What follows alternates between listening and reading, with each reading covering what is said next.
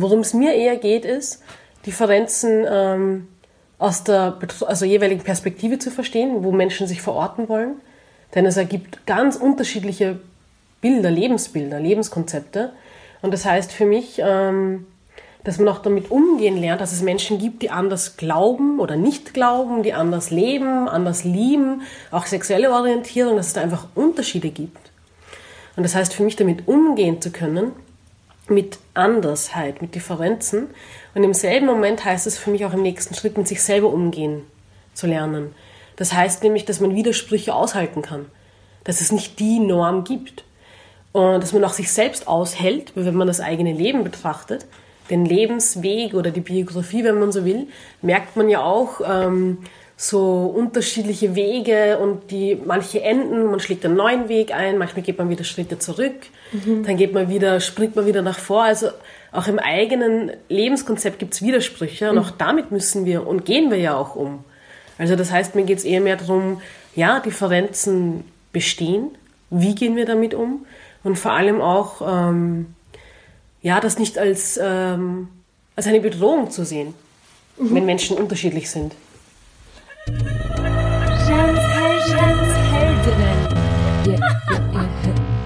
Darf ich das? Kann ich das? Mag ich? Mach ich?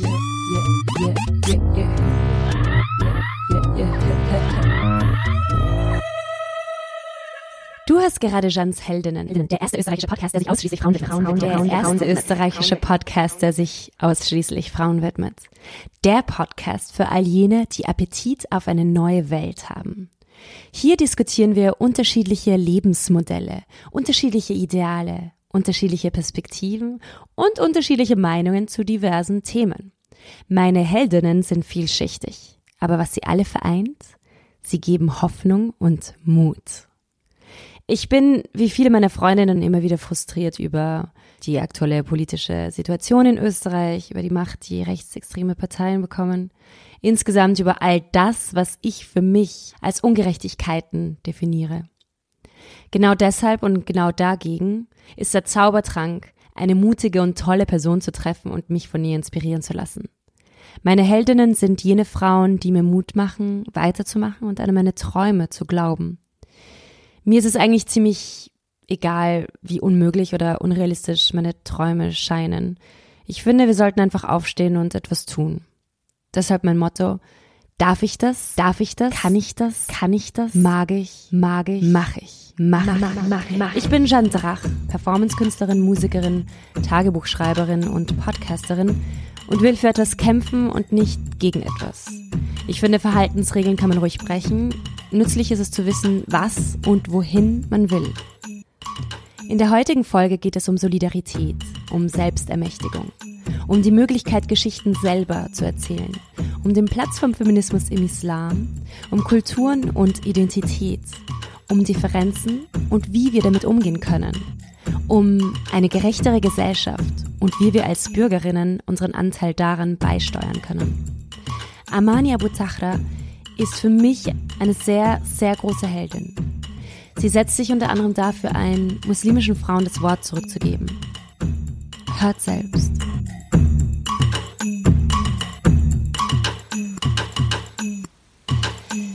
Heute freue ich mich riesig, Amani Abu Zahra als meine 23. Heldin hier in meiner Wiener Wohnung äh, begrüßen zu dürfen.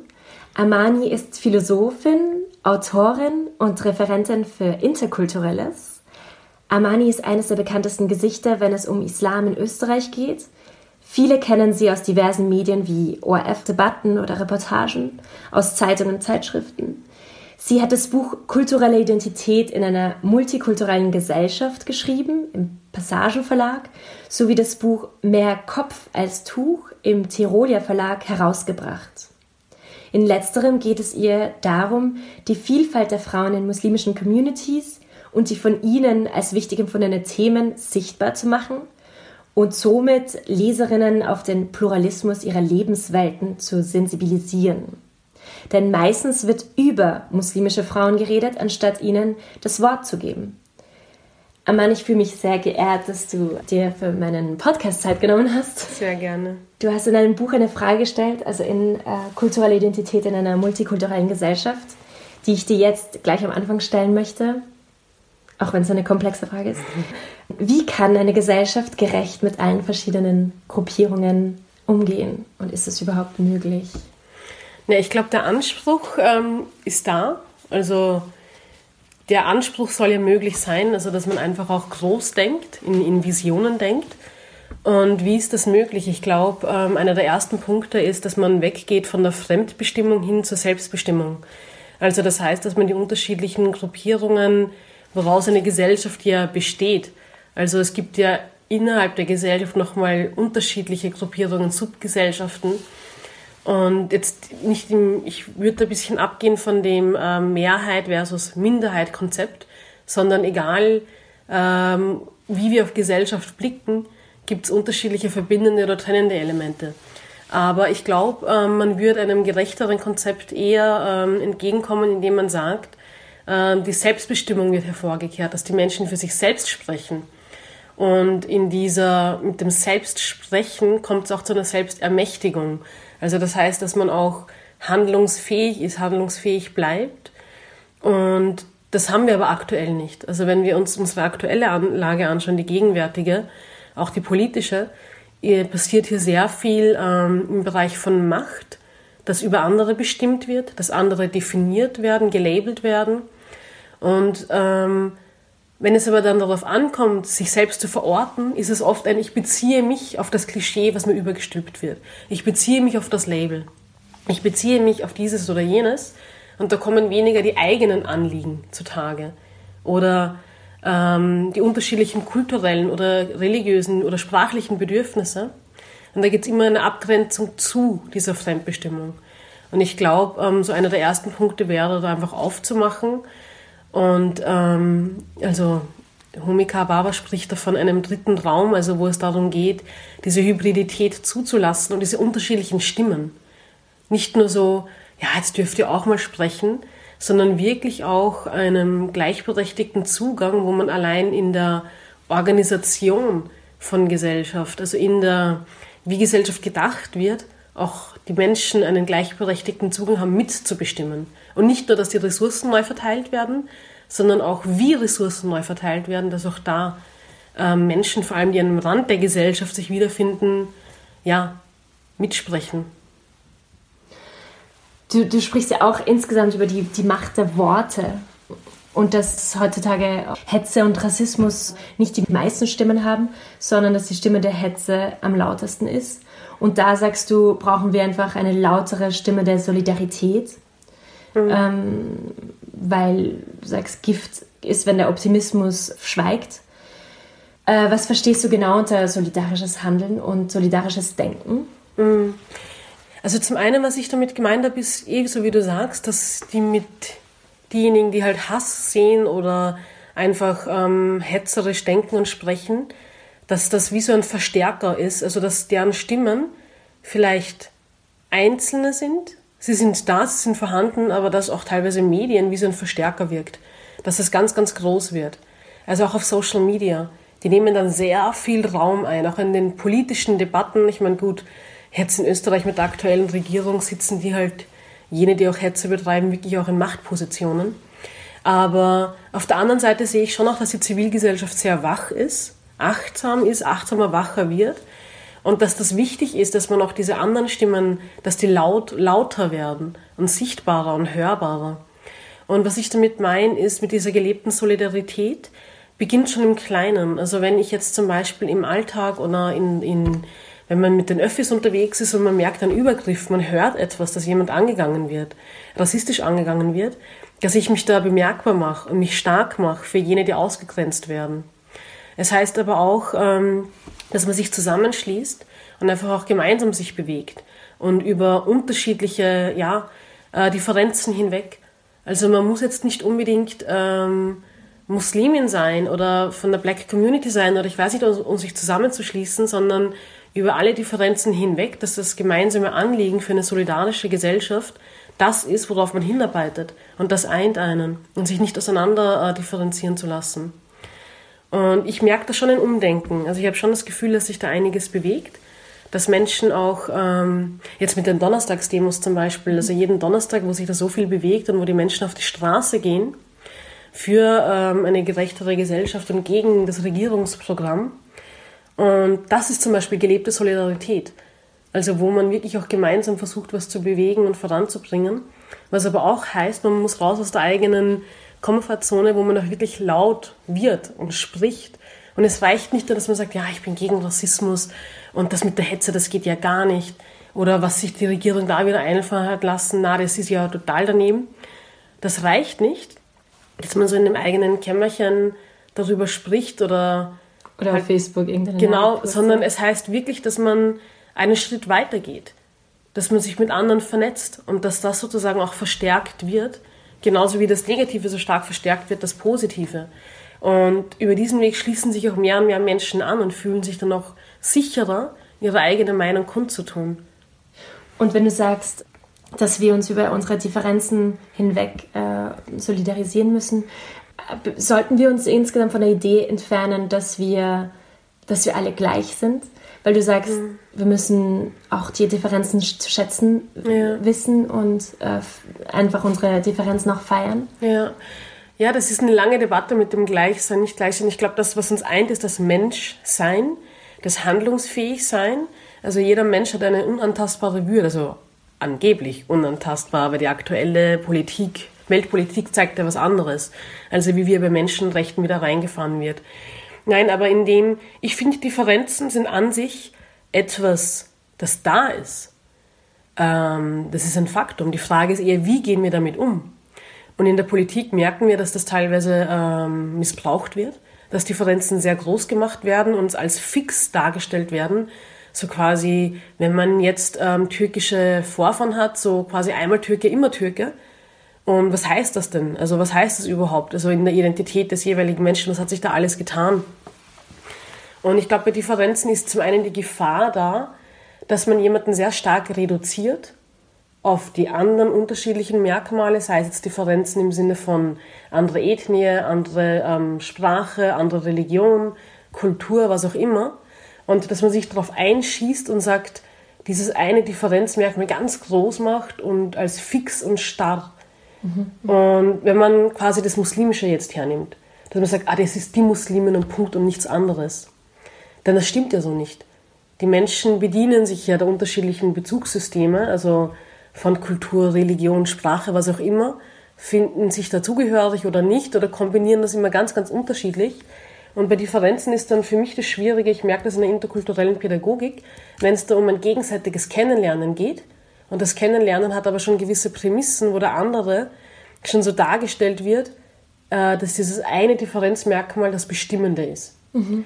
Worum es mir eher geht, ist, Differenzen ähm, aus der also jeweiligen Perspektive zu verstehen, wo Menschen sich verorten wollen. Denn es ergibt ganz unterschiedliche Bilder, Lebensbilder, Lebenskonzepte. Und das heißt für mich, ähm, dass man auch damit umgehen lernt, dass es Menschen gibt, die anders glauben oder nicht glauben, die anders leben, anders lieben, auch sexuelle Orientierung, dass es da einfach Unterschiede gibt. Und das heißt für mich, damit umgehen zu können, mit Andersheit, mit Differenzen. Und im selben Moment heißt es für mich auch im nächsten Schritt, mit sich selber umgehen zu lernen. Das heißt nämlich, dass man Widersprüche aushalten kann, dass es nicht die Norm gibt und dass man auch sich selbst aushält, wenn man das eigene Leben betrachtet, den Lebensweg oder die Biografie, wenn man so will, merkt man ja auch, ähm, so unterschiedliche Wege und die manche enden, man schlägt einen neuen Weg ein, manchmal geht man wieder Schritte zurück, mhm. dann geht man wieder, springt man wieder nach vor. Also auch im eigenen Lebenskonzept gibt es Widersprüche und mhm. auch damit müssen wir und gehen wir ja auch um. Also das heißt, mir geht es eher mehr darum, ja, Differenzen bestehen, wie gehen wir damit um und vor allem auch, ähm, ja, das nicht als, ähm, als eine Bedrohung zu sehen, mhm. wenn Menschen unterschiedlich sind du, du sagst ja auch eben, dass ähm, das ist extrem gefährlich, wenn man Kulturen als homogene und in sich abgeschlossene Einheiten mm. sieht. Das, das, ist für, das ist eigentlich genau wieder dein Punkt, oder? Ja, genau. Genau, also das ist dann so wie dieses Bild, so Kulturen, wie wenn das eine Insel wäre, so in sich abgeschlossen, homogen. Und das stimmt ja nicht. Also wenn wir uns das anschauen, was äh, Kultur überhaupt bedeutet. Das ist etwas Menschengemachtes, Bearbeitetes und das verändert sich. Also von der Menschengeschichte, wenn wir zurückblicken, gibt es eine stete Veränderung. Und man sagt ja so schön, das Einzige, das fix ist, ist die Veränderung. Das ist sozusagen die einzige Konstante der Wandel. Und ich merke dann schon in diesen Debatten, dass es darum geht, so ein, ein Bild oder ein Reinheitsbild von Kultur zu zeichnen in Abgrenzung zu den anderen. Na, die anderen sind die, die unterdrücken, die anderen sind die, die nicht gleichberechtigt sind, aber bei uns ist es schon. Also bei uns ist noch heile Welt in der österreichischen Kultur, dass es so nicht stimmt. Das stimmt ja so nicht und es geht eher mehr um diese Geschichten, die man sich über sich selbst und über die eigene Kultur erzählt, die aber in der Praxis gar, sich gar nicht decken mit diesen Geschichten und mit den Theoremen, die man da aufstellt. Und ich glaube, ähm, es wird dann schwierig, wenn Menschen das dann auch so annehmen. Also das heißt, ähm, in der Fremdverortung, wenn, wenn mir jemand sagt, naja, deine Eltern sind von dort oder deine Großeltern, ihr habt einen Migrationshintergrund, bei euch in der Kultur, das ist ja so, oder? Und wenn man das ständig erzählt bekommt, dann kann es durchaus sein, dass man das auch selbst annimmt, unhinterfragt. Und das finde ich gefährlich. Also ich merke das eben auch in diesen unterschiedlichen interkulturellen Veranstaltungen, wenn man das nicht gut vorbereitet und angeht, dass man da manchmal wieder in dieses Denken tappt mit wir sind so, ihr seid so und den Blick für die eigenen Differenzen gar nicht hat. Also ich finde das ganz spannend, dass mit, diesem, mit dem Thema der Kulturen, wenn man sich ähm, Ortschaften und Regionen anschaut, wo die nationalen Grenzen verlaufen, wie ähm, durchlässig das mit der Sprache ist. Also, dass die Menschen, die anliegen an diesen Grenzorten, eigentlich dieselbe Sprache sprechen. Zum Beispiel jetzt mit den, mit den Vertriebenen bei, von Syrien fällt mir das auf, die an der Grenze zur Türkei leben und die Türken an der Grenze zu Syrien, dass die halt jeweils Arabisch und Türkisch sprechen. Mhm. Also da gibt es viele, viele mhm. Beispiele. Also von den ethnischen ähm, Communities, die auch in der Minderheit in dem jeweiligen Land leben, also wo man einfach auch unterschiedliches angenommen hat. Und dass das gar nicht so ein einfaches Thema ist, wie das oft dargestellt wird. Mhm. Du, du beschreibst es eben, dass dieser Identität äh, auch dadurch entsteht, dass man sich abgrenzt vor, der, vor, der, vor den anderen und vor allem eben von, von den Minderheiten. Und in dem Buch ähm, sagst du auch wieder, dass der, der Fall der Mauer, also 1989, auch ein, mhm. ein, großer Punkt war, weil der Feind quasi Europas, mhm. der die Identität Europas geschaffen hat, quasi, ähm, ist, war nicht mehr da. Das heißt, man musste sich ein neues Feindbild schaffen. Mhm. Äh, glaubst du insgesamt, dass es möglich ist, ohne Feindbilder oder ohne diese Abgrenzung ein Europa zu schaffen, ein, ein neues Bild von Europa zu schaffen, eine neue Identität, weil wir das ja brauchen, oder? Ja, ich zum einen genau, also Abgrenzung spielt eine große Rolle in der Identitätsbildung, dass man sich selbst spürt, sich Fragen über sich selbst stellt und das funktioniert oft in der Begegnung mit dem anderen, denn der andere nimmt dann eine gewisse Spiegelfunktion ein. Oder welche Emotionen Menschen in einem hervorrufen, hat oft mit einem selbst zu tun, also wie man in die Welt blickt. Ähm, ist ein bisschen ein komplexeres Thema, aber ich versuche es ein bisschen abzukürzen. Das heißt im Wesentlichen, ich glaube schon, dass, also zum einen brauchen wir die Abgrenzung in der Identitätsbildung. Das Problem ist aber, wenn es abwertend mhm, wird, wenn es genau. äh, degradierend wird und dass man sich erst dann so richtig spürt oder besser fühlt, wenn, wenn man auf jemanden äh, verbal eintritt oder wenn jemand eine schlechtere Position einnimmt in meiner Beschreibung des anderen. Das ist das Problematische. Und ich glaube schon, dass es funktionieren kann, so eine europäische Identität aufzubauen. Und funktioniert ja auch, aber wenn man den Blick mehr nach innen lenkt.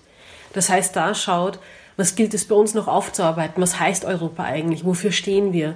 Wie geht es den unterschiedlichen europäischen Gesellschaften? Wo gibt es da ähm, Problemfelder? Wo müssen wir gemeinsam schauen, dass wir etwas bewegen und vorwärts bringen, statt den Blick immer nur nach außen zu lenken?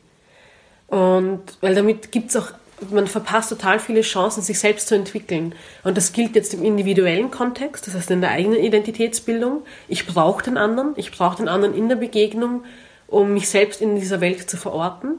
Aber wenn mein Blick immer nur nach außen gerichtet ist und gar nicht auch so nach innen, diese Innenperspektive, dann wie will ich mich da weiterentwickeln? Wie will ich da persönlich wachsen? Und genauso auf der kollektiven Ebene, wenn man jetzt von einem großen Ganzen spricht, ähm, brauchen wir Kooperation, Austausch, Abgrenzung auch zu anderen, aber eben in dem Sinne von, dass auch dieser Innenblick auch gewährleistet sein muss. Also zum Beispiel in der Frage der Geschlechtergerechtigkeit oder wie Frauen entlohnt werden. Also wenn wir nach außen blicken, wirkt es immer so, Europa erlebt das Ideal der Gleichberechtigung und alle, allen Frauen geht so toll. Wenn wir nach innen blicken, wissen wir, dass das nicht so ist. Also dass die Schere nach wie vor auseinanderklafft, dass Frauen weniger Möglichkeiten haben, weniger in ähm, höheren Positionen anzutreffen sind. Total viele Studierende, Studentinnen, aber Professorinnen, ganz wenige im Verhältnis, genauso auch mit der Entlohnung. Das heißt, das ist nur ein kleiner Bereich. Aber es gibt viel ja. zu bewegen.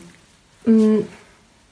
Aber wenn wir jetzt schon bei dem Thema sind, ähm, kannst du kurz erläutern, wer Fatima war und warum auch der Islam, äh, so wie alle, alle Religionen eigentlich auch, äh, feministisch interpretiert werden können? Mm, ja, Fatima al-Fihri ist ähm, in der Geschichte jene bekannt, die eigentlich die erste Universität weltweit gegründet hat. Also also das Besondere ist eigentlich an der Geschichte, dass es eben eine Frau ist. Also eine Frau in der muslimischen Welt äh, als Muslimin deklariert, die sich halt für Bildung eingesetzt hat. Und ich glaube, das ist etwas, das viele gar nicht wissen. Also welchen hohen Stellenwert zum einen Bildung im Islam hat und zum anderen aber auch Frauen. Also dass die auch ähm, eine wichtige Rolle einnehmen, weil im gegenwärtigen Diskurs ist eher so die Frau als die Unmündige, als die Ungebildete, als die, die ähm, im Abhängigkeitsverhältnis zum Mann steht. Und wenn wir in die Geschichte blicken, gibt es aber ganz viele starke Frauen, die eigentlich auch als Vorbilder dienen. Und Fatima Fichte ist so eine Person. Denn die hat sich jetzt nicht stark gemacht und gesagt, oh, die Frauen brauchen mehr Bildung, sondern alle. Also Männer und Frauen und unterschiedliche äh, Wissensbereiche. Und da eigentlich ähm, ja, eine Universität eröffnet.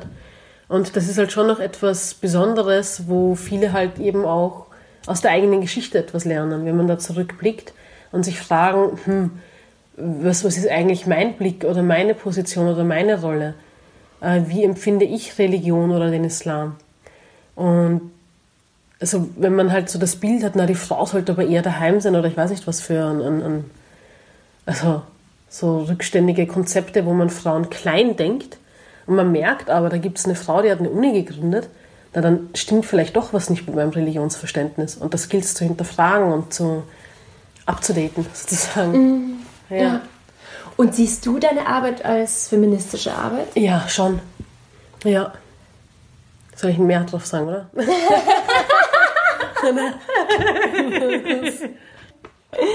manchmal, reicht, manchmal, manchmal reicht ein klares Ja nicht. Nein, ja, ich sehe es so, weil ich glaube, zum einen, ähm, also es ist ganz wichtig, äh, Frauen das Wort zu geben, zu ermöglichen, für sich zu sprechen. Und das gehört aber auch geübt. Also das heißt, es braucht aber auch so gewisse Plattformen oder ja, Begegnungsmöglichkeiten, wo man das auch wieder lernt. Denn viele Frauen und, und Mädels haben es verlernt, eigene Positionen zu beziehen, ihre eigenen Meinungen kundzutun, darüber nachzudenken, hey, was will ich eigentlich? Und da müssen, oder ja, also da finde ich es schon noch wichtig, dass die Frauen und Mädels ermutigt werden, darüber nachzudenken und nicht nur nachzudenken, sondern das auch klar zu artikulieren. Mhm. Das heißt, in erster Linie finde ich das ganz wichtig, äh, den Fokus auf Selbstbestimmung zu legen, Selbstermächtigung und die Geschichten selbst zu erzählen.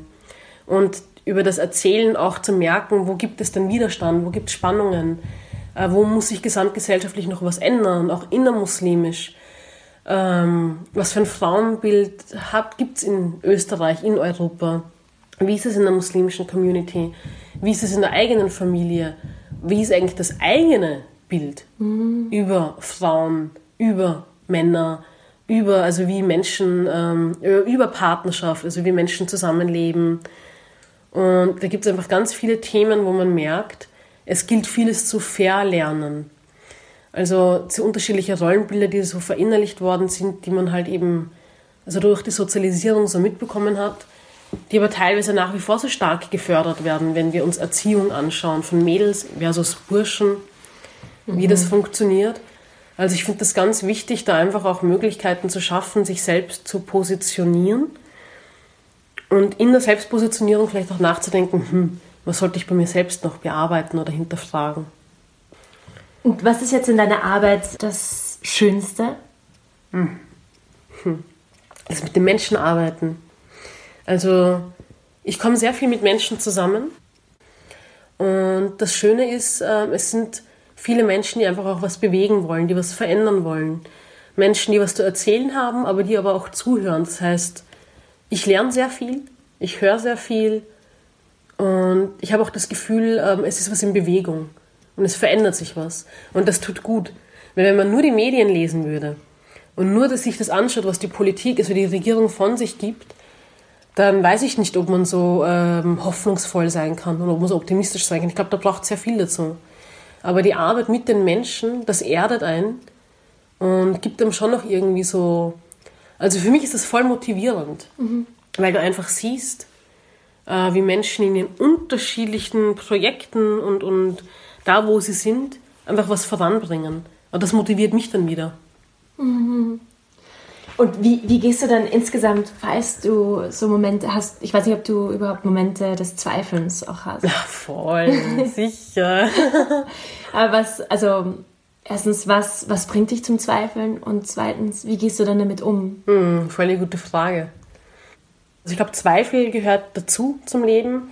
Und das ist auch wichtig, dass man auch sich hinterfragt, dass man auch offen ist für Korrekturen im eigenen Handeln. Aber ich merke bei mir selber zum Beispiel schon, dass ich halt sehr stark ähm, ja, konkrete Ziele habe, sehr stark in Bildern denke und dass ich jetzt nicht unbedingt ein Mensch bin, äh, der halt so durch, das Welt, äh, durch, die, durch die Welt geht und so total voller Zweifel ist. Das nicht.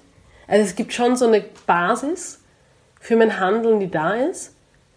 Und eher so, wenn etwas nicht funktioniert oder wenn etwas nicht so aufgeht, wie geplant oder wie gedacht oder wie organisiert, dann ist es mehr so ein ähm, Fragen, was, was ist da schiefgelaufen, was hätte mhm. man besser machen können für die Zukunft. Mhm, mhm, mhm, ja? Nochmal so ein Genau, genau, genau. Aber jetzt nicht so davor, dass ja. ich sage, boah, soll ich das jetzt machen oder nicht oder... Ah, verstehe. Aber das ist eine interessante Frage. Ich glaube, wenn man die jemandem stellen würde, der sehr nah zu mir ist, ob der das so bestätigen wird oder ob die das so bestätigen, sagt, ja bitte, Amani, du bist ja voll am Anfang voller Zweifel. Ich, ich weiß es nicht, weil ich habe so mein Selbstbild ist schon so, ich bin zielstrebig. Ähm, wenn mir etwas wichtig ist, dann ich habe da schon so am Anfang so meine ja ja genau ja, ich habe ja. am Anfang so meine Fragen, die versuche ich für mich so zu lösen, zu klären und dann gehen wir. Also dann ist es so, wenn ich dann drinnen bin, dann bin ich drinnen und dann ist es so, dann also ich denke auch so nicht nur in, in Bildern, sondern auch in, in Energie. Also das, was man so selbst raus oder wie man sich selbst reinbringt, welche Energie man reinbringt, das erzeugt auch etwas bei den anderen. Und es ist so vibe-mäßig halt, dass da, da kommt etwas an und wo ich auch merke, ich habe ziemliche Handlungsmöglichkeiten. Also auch vom Wording her, welche Wörter ich verwende, welche Sprache ich verwende, äh, wie ich mich auf die anderen einlasse. Und ich glaube, ähm, Zweifel kommt dann, wenn ich merke, ähm, ja, etwas geht halt nicht ganz so auf, so, was, was war da jetzt? Oder sagen wir es so, Zweifel habe ich, nicht im kleinen alltäglichen Tun, eher in den großen Fragen. Weißt du? Mhm. Also wenn man so einen Weg einschlägt oder ein Thema aufmacht, das ist dann so eher so die größeren Dinge. Aber nicht so im Kleinen und da bin ich eher so. Also nicht in Projekten zum Beispiel, sondern insgesamt in deiner Vision jetzt oder Herangehensweise. Ja, ja, ja. Ich würde sagen, grundsätzliche wenn, Genau, genau. Dadurch halt immer wieder so hinterfragen und da bin ich schon ein ziemlicher Kopfmensch. Also wirklich so voll viele Fragen im Kopf. Aber so im Alltäglichen weiß ich schon für mich so, okay, den Weg. Mhm, mh, mh. Weißt du, ergibt das Sinn? Ja, also. So, ja, ja, voll. Voll, voll. Ja. doch, doch, total. Na, das ist, ich finde es eben immer spannend zu wissen, wie andere mit, ähm, mit Zweifel oder mit solchen Emotionen umgehen. Mhm. Oder was ich dich auch stellen, die, die Frage, die ich dir auch stellen wollte, ist, das erklärst du auch in dem Buch ähm, Mehr Kopf als Tuch, dass, äh, dass du immer wieder mit Fragen konfrontiert wirst, mhm. die eigentlich immer eine äh, oder sehr oft so eine Wertung in sich tragen, so mm. wie eben diese Frage, yeah. äh, warum kritisierst du äh, unser Österreich und äh, analysierst nicht äh, dein, dein, dein Land, woher du kommst, mm. was einfach schon einfach absurd ist, weil du yeah. Österreicherin bist.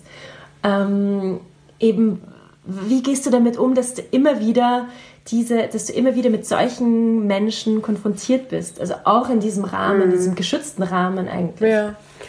Ich, ähm, unterschiedlich und das hat sich auch ein bisschen verändert. Ich glaube, früher war ich schon so, na, das muss man doch erklären, da muss man doch irgendwie sich positionieren. Aber inzwischen überlege ich mir immer, gehe ich in das Gespräch rein? Vor allem, wenn gewisse Fragen gestellt werden, die keine Fragen sind, sondern jemand hat bestimmte Klischees im Kopf und möchte eigentlich nur bestätigt haben von mir. Wenn ich die nicht bestätige, kommt dann oft so, na, ich bin mir da jetzt nicht sicher, ob er da jetzt glauben kann, dass ihre Lebensweise, dass das alles so freiwillig ist. Und da halte ich inzwischen schon davon Abstand, dass ich jetzt nicht alles erkläre oder mich auch nicht auf jedes Gespräch einlassen muss. Weil das merkt man ja oft schon so ein bisschen am Anfang, oder? Also wie jemand eine Frage stellt, wie das Gespräch verläuft und wie gewillt jemand ist, tatsächlich zuzuhören. Und wenn das nicht da ist, wenn es eher mehr darum geht, ähm, dass die Person nur ihre Meinungen loswerden will und, oder rassistische Meinungen, ich weiß nicht was, das, das höre ich mir dann nicht an. Das gebe ich mir nicht mehr. Also da ziehe ich schon eine, Trennlinie, soweit es geht und versuche da einfach aufzuzeigen, dass da eine Grenze überschritten wird und ähm, es ist dann auch nicht meine Aufgabe, die Person da genau. irgendwie in ihrem in ihrer Entwicklung oder Wissensstand dazu begleiten, was mhm. zu verändern, wenn nicht mal der Wille da ist, das zu verändern. Ja, absolut. Ja. ja. Aber das ist schon ein Erkenntnisprozess für mich gewesen. Also ich glaube, früher war das schon so nah und das muss man doch und ich weiß nicht was. Und da ist inzwischen für mich, ähm, unterscheide ich schon, mit wem spreche ich, wie gewillt ist die Person, plus wer hört zu.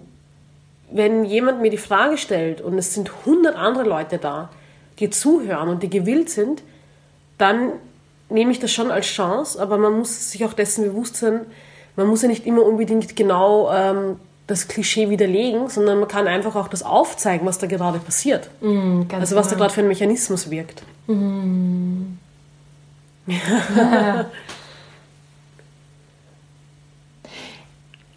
was ist es im Islam, was dich am meisten inspiriert und prägt? Ich glaube, aktuell, was es so für mich ist, ist zum einen ähm, die spirituelle Dimension, die mich sehr anspricht. Also das ist so auch der erste Zugang gewesen, wo ich mich bewusst mit dem Islam auseinandergesetzt habe, ist so dieser ganzheitliche Zugang. Also dass wirklich die unterschiedlichen Dimensionen des Menschen berücksichtigt werden, der Körper, der Geist, die Seele, aber dass es auch einen Umweltgedanken im Koran gibt, dass die Umwelt geschützt werden muss, ähm, und auch die Tiere ihre Rechte haben.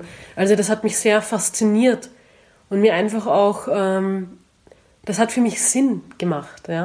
Und das fasziniert mich eigentlich nach wie vor, dass es da ein gewisses Konzept gibt, wo ähm, mit der Schöpfung achtsam umgegangen wird. Aber genauso auch äh, der wirtschaftliche Ansatz, dass es zum Beispiel ähm, äh, Zinsen verboten sind. Das heißt, dass man sich nicht bereichern darf äh, für etwas, wo man nichts getan hat. Also dass das Geld für sich, also du, Zinsen ist ja eigentlich Belohnung, weil du sparst. Und das widerspricht ja dem Gedanken des Islams, wo es einfach darum geht, ähm, dass das Vermögen äh, auch aufgeteilt werden soll, also dass es den Menschen zugänglich gemacht werden soll. Also es gibt auch eine der fünf Säulen Zakat, wo es darum geht, dass man, wenn man eine bestimmte, ein bestimmtes Vermögen hat, dass man 2,5 Prozent davon spendet. Und also das hat mich einfach fasziniert. Also so dieser Zugang in unterschiedlichen Bereichen, dass es da einfach so ein ganzheitliches Konzept gibt und vor allem auch diese Dimension des Spirituellen. Das ist etwas, ähm, das mich nach wie vor sehr anspricht. Und ähm, ja, auch so dieses Bewusstsein und dieses für mein Handeln bin ich auch verantwortlich, was aber auch bedeutet, dass ich auch einen achtsamen Zugang brauche zu meinem Geist, zu meinem Intellekt, zu meinem Körper. Was mich auch so fasziniert hat, dann ins Eintauchen des Islams, ist einfach auch so diese stark feministische Linie. Also, dass zum einen Frauen so eine starke Rolle spielen und auch ähm, eine wichtige Position einnehmen, dass Frauen eben nicht von der Rippe Adams erschaffen worden sind oder davon abstammen oder ich weiß nicht was, sondern, sondern dass sie ein äh, gleichberechtigter Partner, eine Partnerin sind. Als eigenständige Menschen wurden sie erschaffen und nicht in Abhängigkeit zum Mann, vom Mann. Und ähm, genau. Und natürlich auch der Stellenwert von Bildung. Also dass eigentlich die erste Offenbarung im Koran ähm, von Gott war halt eben Ikra, also arabisch bedeutet lies. Und was für eine wichtige Position eigentlich Bildung im Islam hat. Ja. Wie es in der Praxis ausschaut, ist natürlich was anderes. Ja? Also wenn wir jetzt schauen, wie praktizieren Muslime und Musliminnen den Islam, was gibt es da an Diskrepanzen, aber das, was so für mich, mhm. mich anspricht und was mir wichtig ist. Mhm. Aber glaubst du, ist es auch schwierig, dass es im Islam nicht so eine Art ähm, oberste, also dass es keine, ähm, wie nennt man das nochmal? So eine Papstposition. Genau, genau. Ich finde im Gegenteil, das ist eigentlich, dass es dieses, diese Hierarchie mhm. und diese hierarchische Ordnung in der Religion des Islams nicht gibt, ist ja eigentlich eine, eine Bereicherung dass ähm, für Vielfalt, also diese unterschiedlichen ähm, Positionen und diese verschiedenen Rechtsschulen und Subschulen und wie ähm, herangegangen wird an das soziale Leben und wie der Koran interpretiert wird oder auch die Sunna, also die Lebensweise des Propheten Mohammed, die Primärquellen. Das ist ja das Spannende. Also, dass es eigentlich je nach Kontext, je nachdem, wo Menschen leben, in welchen Gesellschaften auch unterschiedlich ausgelegt werden kann weil der Islam wird halt eben als eine Religion des Lebens verstanden. Und deswegen wäre es ja auch ein Widerspruch, dass man sagt, eine Person oder eine Machthaberposition gibt es vor für alles, so wird es jetzt verstanden. Das wird gar nicht wirklich ähm, greifen, weil das einfach unterschiedliche Lebenswelten sind. Mhm, mh. Und es ist ja auch so wichtig, dass man ähm, den Koran immer wieder interpretiert, oder? Also dass man ihn immer wieder neu, eben je nach Kontext interpretiert. Ja, und jedes Lesen, also ist eigentlich schon Interpretation, weil mhm. der Koran spricht ja zu einem, zum Herzen. Und je nachdem, wie es einem gerade geht oder wie man, womit man sich gerade beschäftigt, sprechen einen ja auch unterschiedliche Dimensionen an. Und das Spannende ist, äh, der Koran ist, im, ist arabisch und da hat sich nichts geändert daran, aber es gibt Übersetzungen. Man kann in jeden Buchhandel gehen und kauft sich dort Übersetzungen, Deutsch, Englisch, was auch immer. Und das allein ist auch schon Interpretation. Weil man kann sich jetzt verschiedene Übersetzungen hernehmen, drei, vier auf Deutsch. Und wenn man die vergleicht, merkt man auch, je nachdem, welches Wort gewählt wird zum Übersetzen, ist auch schon Interpretation. Mhm. Aber ja, ähm, der Islam beziehungsweise lebt schon noch von diesen unterschiedlichen Interpretationen, denn es gibt die fixen Elemente, wie zum Beispiel die Einheit Gottes, dann gibt es flexible Elemente, die veränderbar, interpretierbar sind und das betrifft vor allem das menschliche Leben, das gesellschaftliche, das sich ja verändert.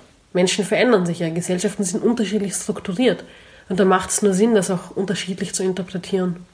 Und fixe Einheiten sind beispielsweise das Beten, dass man fünfmal am Tag betet? Oder sind ja, also, das dazu? Also es geht vor allem um, um die Fragen, ähm, ja, also die Einheit Gottes. Also das ist etwas, das sich nicht ändert. Mhm. Also man sagt ja nicht 200 Jahre später, na, Gott ist vielleicht doch zwei oder Gott ist doch männlich oder weiblich. Also dieses Konzept gibt es ja im Islam nicht.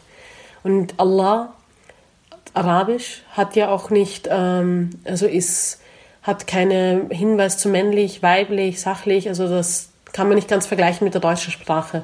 Da ist ja der Gott die Göttin. Mhm, mhm. Ah, das verstehe ich, ja.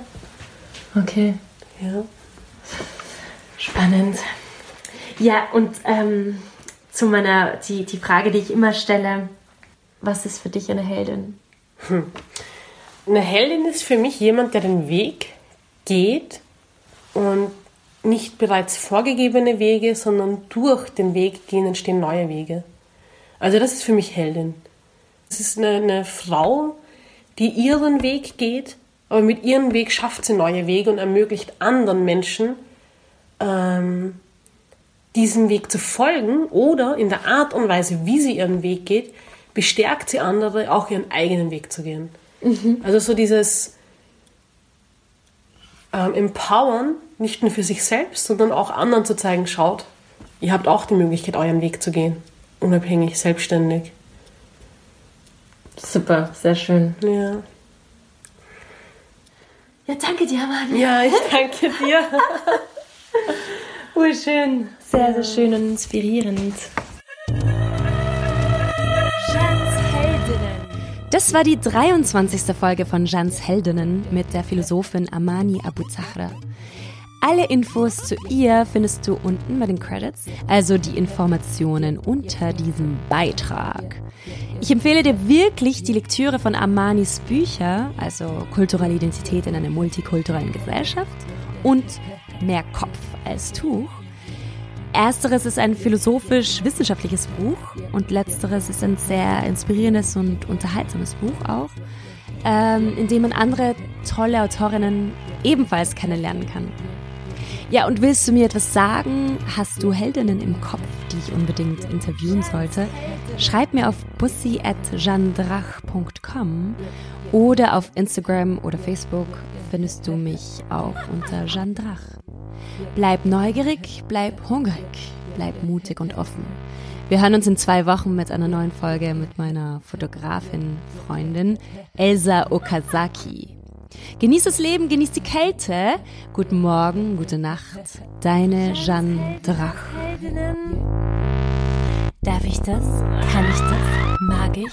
Mach ich. Also mich inspiriert das einfach, wenn jemand ganz selbstbewusst, äh, wenn sie ihren Weg geht. Das finde ich unheimlich inspirierend. Also das kann auch ja eine, Schauspielerin sein oder eine Musikerin oder weißt du, ich finde das ist so ähm, anziehend, wenn jemand einfach sagt, ich bin da. Und ich mache jetzt meine Sache, weil ja. ich bin da. Voll. Ja.